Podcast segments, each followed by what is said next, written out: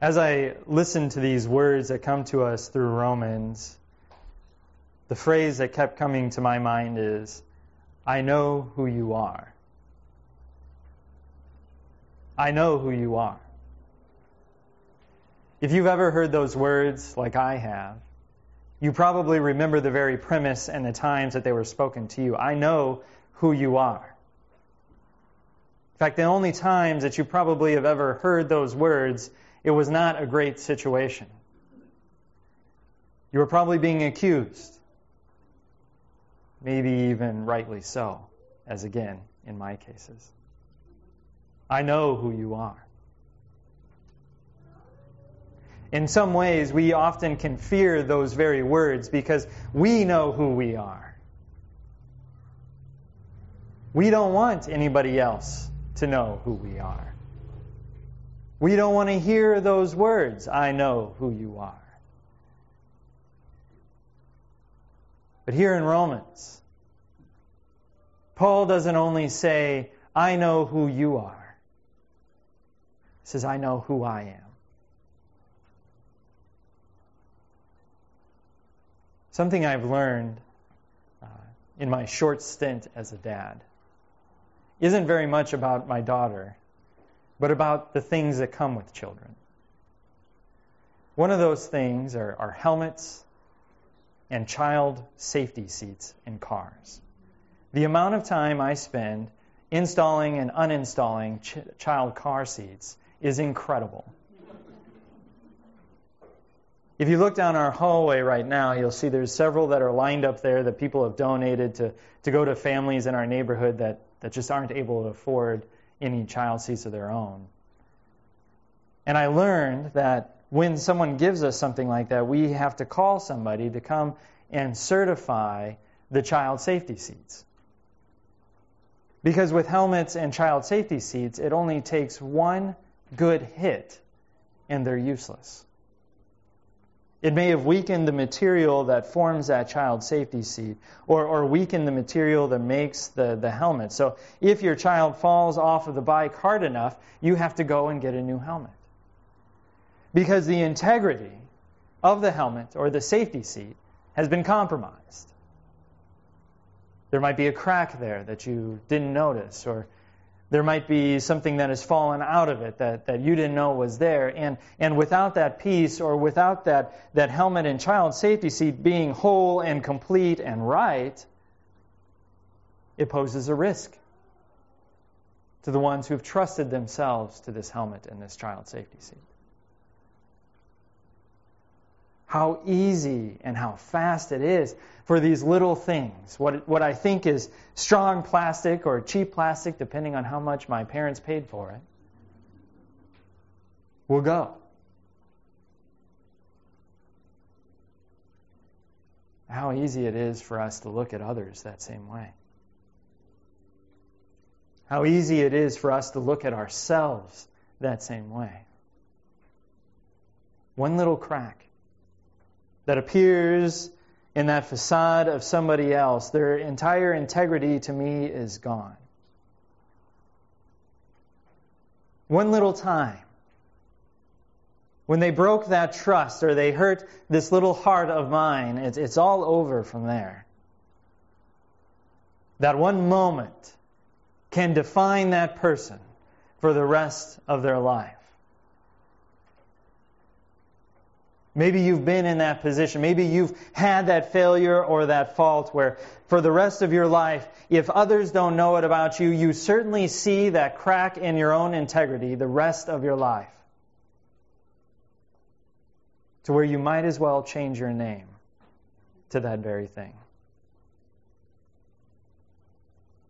How easy and how fast it is for us to lose that facade lose that integrity, to lose everything that we've put up in the world, to where we fear hearing the words, I know who you are. Sometimes that accusatory words come from others. Sometimes they come in the quiet when we are left alone to ourselves and we're rehashing the day.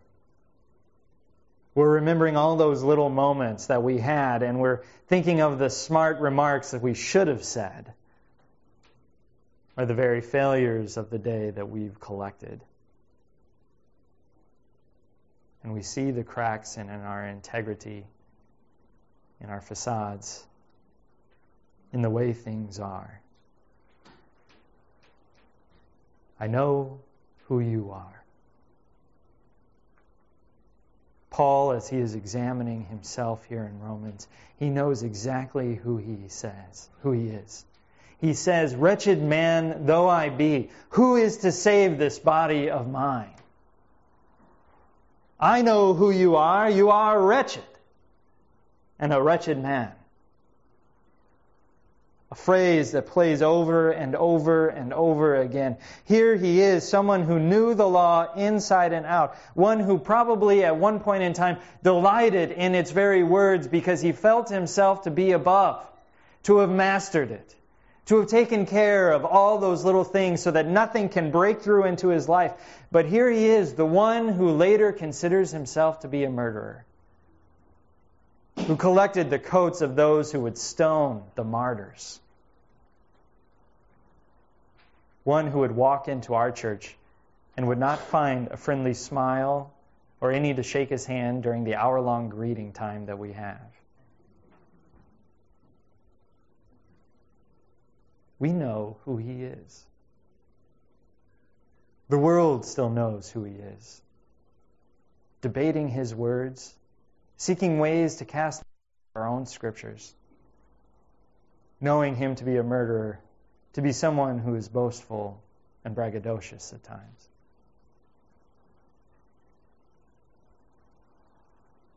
I know who you are. Paul laments about about the way in which his guilt has come to him. He sees that in the law of God, as it comes down, the full weight of hearing those words and seeing those failures, being not able to match up to the glory of God, the very things that the Lord has established for us to do, is heavy.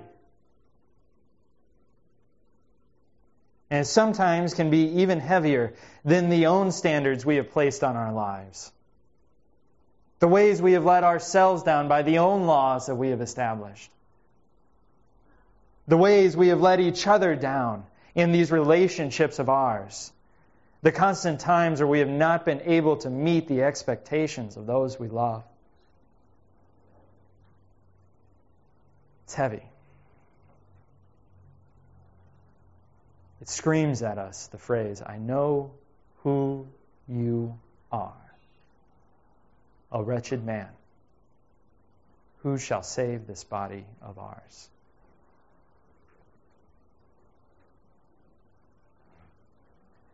A friend of mine, Esther's Esther's godmother, had turned me on to this band called the Oh Hellos. They're a, they're not a Christian band, but a band of Christians, I guess is how you would phrase them. And they wrote a a um, an album called My Dear Wormwood, based off of C.S. Lewis's book, uh, The Screwtape Letters. And in there, in the song that bears the same name, Dear Wormwood, they take the same accusatory tone. I know who you are the ways that phrase can actually hold us back, they can keep us sitting in our seats, can stop us from living our lives the way the Lord has called us to be, out of fear of whether we are going to misstep, misspeak, or be unable to match the expectations that are set on us. So we sit there and we wallow and we wait, ever more trying to build up this facade of ours so we can never hear those words again I know who you are. Because there's this thing about this sin that is inside of us. It tries to take everything we believe and tell us it's wrong. There's a thing about this sin that is inside of us that when it speaks to us, that trying to pull us away from our God, it tries to tell us that everything we believe is wrong. So in their song, it says, The things that I believe in You've taught me to call them all escapes, but I know who you are. planning without acting, steadily becoming what I hate. I know who you are. I have always known you. You have always been there in my mind. But now I understand you, and I will not be part of your designs. I know who you are.